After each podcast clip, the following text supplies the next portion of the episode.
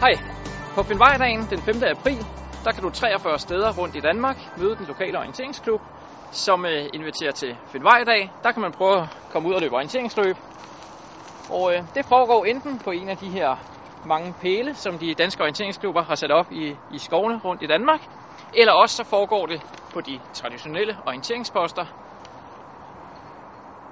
På dagen der er mulighed for at løbe baner, der passer lige nøjagtigt øh, ens, ens ambitioner.